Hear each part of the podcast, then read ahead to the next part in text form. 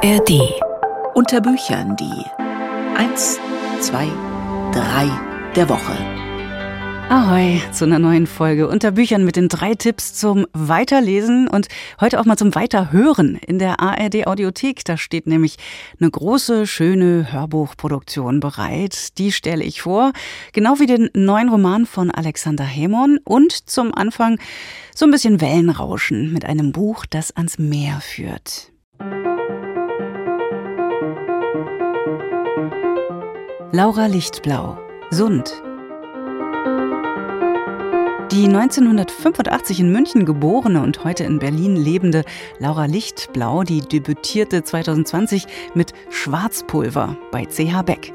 Nun legt sie mit Sund ihren zweiten Roman vor, ein ganz schmales Buch, das, wie der Titel verheißt, am Meer spielt. Rainer Moritz hat es für uns gelesen und mit Ellen Schweder drüber gesprochen und die hat erstmal gefragt, ja, wo befinden wir uns da und wer sind Laura Lichtblaus Protagonistinnen und Protagonisten? Sund, das ist die Meerenge und wir sind an einem Meer, wir sind vermutlich an der Ostsee, ganz so genau weiß man das nicht. Und da erleben wir eine Ich-Erzählerin, die dort na, Urlaub wäre zu viel gesagt. Sie verbringt eine Auszeit, sie will eine Forschungsarbeit, sie will dieser Forschungsarbeit nachgehen und sie schaut auf diesen Sund, trifft einen Fischer und dann blickt sie immer wieder hinüber auf eine Insel, auf eine dänische Insel, die fast zu einer Art Sehnsuchtsziel wird und diese Insel wird sie dann irgendwann auch aufsuchen. Also sie verlässt den Sund, sie nimmt, den, nimmt die Fähre und fährt zu dieser Insel. Die heißt Lücke und das bedeutet auf Dänisch Glück, aber in dem Wort schwingt natürlich für deutsche Ohren auch Lücke mit. Um welche Lücken geht es denn in dem Roman? Ja, das ist ein Grundthema dieses Buches. Es ist ein Buch über Erinnerungslücken. Ich habe gesagt, die Ich-Erzählerin will forschen. Sie will forschen über Orthopädie im Nationalsozialismus, die Rolle der Medizin im Nationalsozialismus. Wir werden erfahren, dass das mit ihrer eigenen Familie zu tun hat.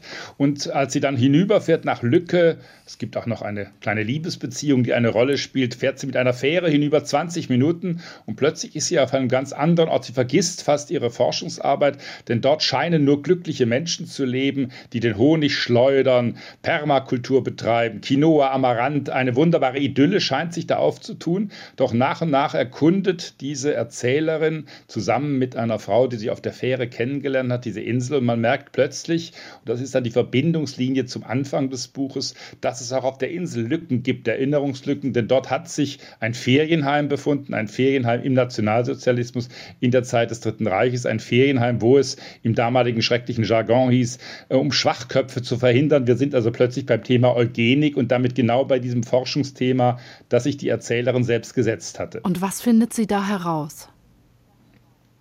Ja, das Buch ist merkwürdigerweise fast gespalten in zwei, drei große Teile. Da ist diese sehr dichte Naturbeschreibung dieser Gegend um den Sund, der Gegend auf der Insel selber. Das ist in knappen Sätzen zusammengegangen. Dann aber angespornt durch diese Lücke in Anführungszeichen, die sie dort auf der Insel entdeckt, dieses Ferienheim. Jetzt ist sie plötzlich noch einmal angehalten, genau nachzugehen. Und im zweiten Teil des Buches haben wir quasi ein Protokoll, eine Art Gerichtsprotokoll, denn die Erzählerin hat einen Urgroßvater gehabt, hinter dem sich, das ist das Literaturverzeichnis, deutet darauf hin, der Orthopäde Max Lange, 1975 verstorben, verbirgt. Das ist der Urgroßvater der Erzählerin. Und die entscheidende Frage ist, war dieser Mann, der nach dem Zweiten Weltkrieg gefeiert wurde als großer Mediziner, war dieser Mann verstrickt im Nationalsozialismus? Man sieht bei Wikipedia nach, man wird dort auch merken, das tut die Erzählerin natürlich auch, da steht nichts von irgendwelchen Publikationen dieses Orthopäden im Dritten Reich, aber sie spürt ihm nach, sie zitiert aus diesen Werken, sie will nachweisen, was was in der Familie immer verschwiegen worden ist. Das sind also sozusagen Schweigelücken, die hier auch entstehen. Und nach und nach erfahren wir aus Zitaten, aus wissenschaftlichen Werken, dass dieser Max Lange, dieser Urgroßvater der Erzählerin, ganz offensichtlich in den 30er Jahren Dinge publiziert hat, die ganz eindeutig mit der Eugenik, dieser merkwürdigen äh, Erblehre der Nationalsozialisten in Zusammenhang stand und er selber dem sozusagen äh, das vorangetrieben hat und dem wissenschaftlichen Beirat äh, eines berühmten Arztes, eines Hitlerarztes, dem hat er auch angehört, das bekommt die Erzählerin nach und nach heraus. Aha, also jetzt haben Sie uns gesagt, es ist ein zweigespaltenes Buch, also bewusst disparat erzählt. Ich habe vorhin schon erwähnt, Lara Lichtblaus Debüt 2020, Schwarzpulver. Da hieß es bei vielen Kritikern, das sei kühn, das sei innovativ. Jetzt dieses schmale Büchlein. Wie würden Sie denn den Stil der Autoren beschreiben? Ja, die Autorin traut sich was. Sie haben es gerade angedeutet. Sie hat diese ganz enge Naturbeschreibung, diese ganz dichten Naturszenen. Das sind manchmal nur einzelne Sätze, die einen Absatz bilden. Also sie versucht auch die Natur zu durchdringen, eine ihr fremde Natur zu durchdringen. Sie versucht diese Menschen zu durchschauen, die schweigsam sind. Das Schweigen spielt in diesem Buch eine wichtige Rolle. Und deswegen gibt es hier auch Lücken im Text, im Erzähltext.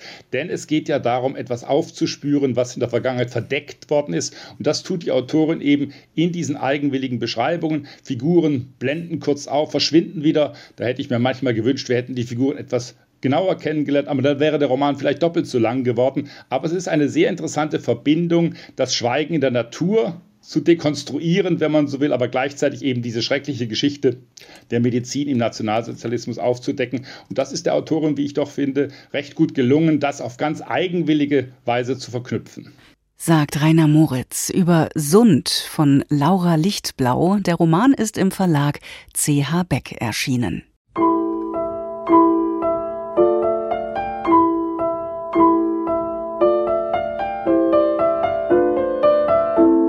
Alexander Hemon. Die Welt und alles, was sie enthält. Der Autor wurde 1964 in Sarajevo geboren und lebt heute in Chicago und Berlin. Im Rahmen eines Kulturaustauschs kam er 1992 in die USA und erfuhr dort von der Belagerung Sarajevos. Hemond entschloss sich, im Exil zu bleiben und seit 1995 schreibt er auch auf Englisch.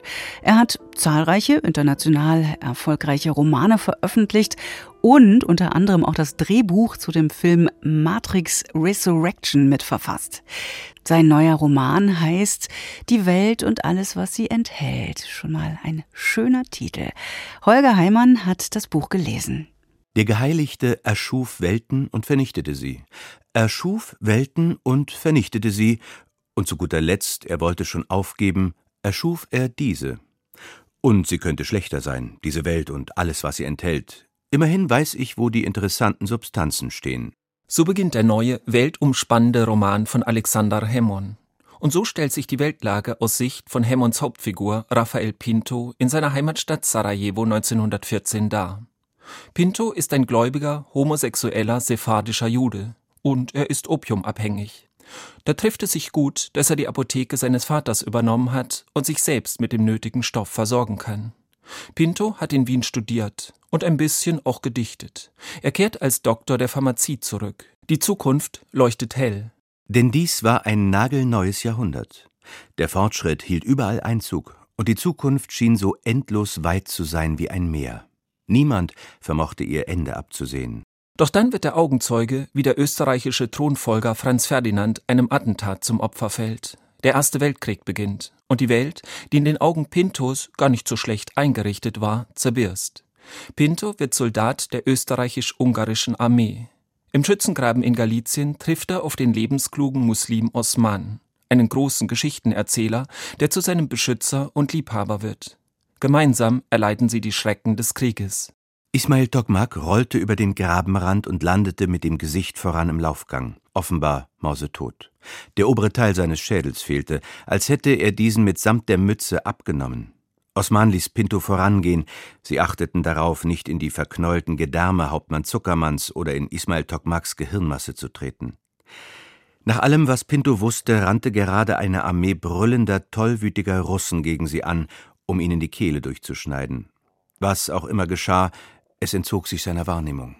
Rohe Brutalität durchzieht diesen Roman. Hemmon spannt einen großen historischen Bogen und durchmisst einen weiten Raum. Pinto und Osman geraten in russische Gefangenschaft und werden nach Taschkent deportiert.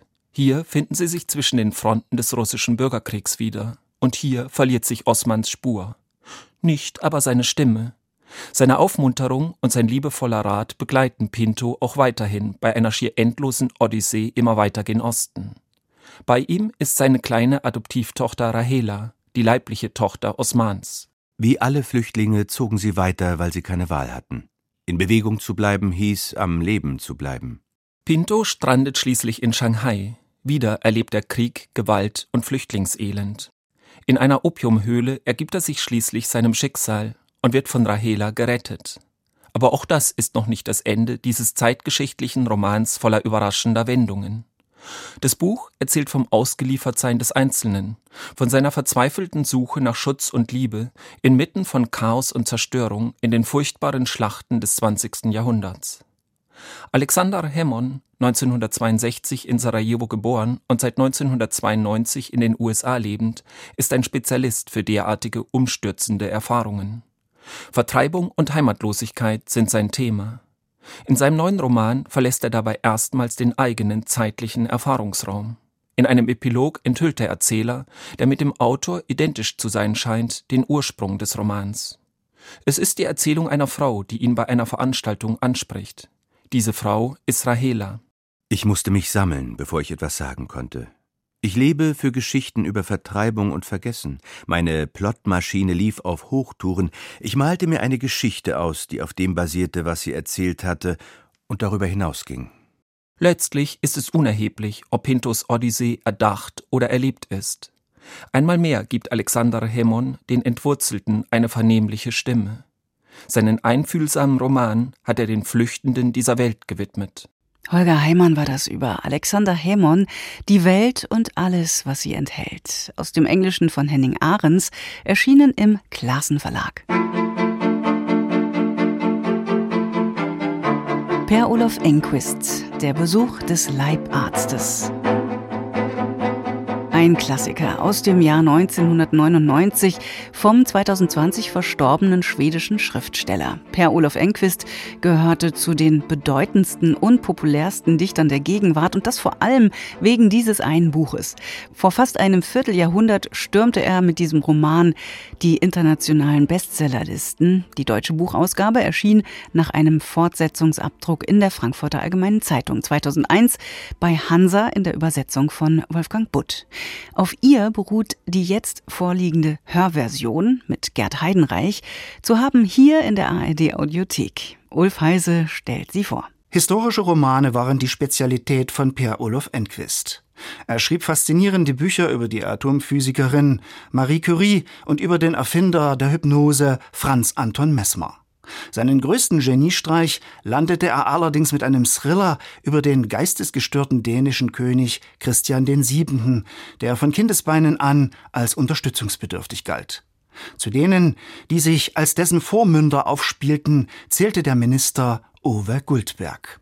Der König hatte sich ständig drei, vier Meter hinter Guldberg gehalten, war ihm unterwürfig gefolgt, offenbar darum bemüht, nicht verlassen zu werden – Zuweilen hatte Guldberg mit Handbewegungen oder Mienen dem König kleine Zeichen gegeben. Jedes Mal, wenn dieser zu laut gemurmelt, sich störend aufgeführt oder zu weit von Guldberg fortbewegt hatte.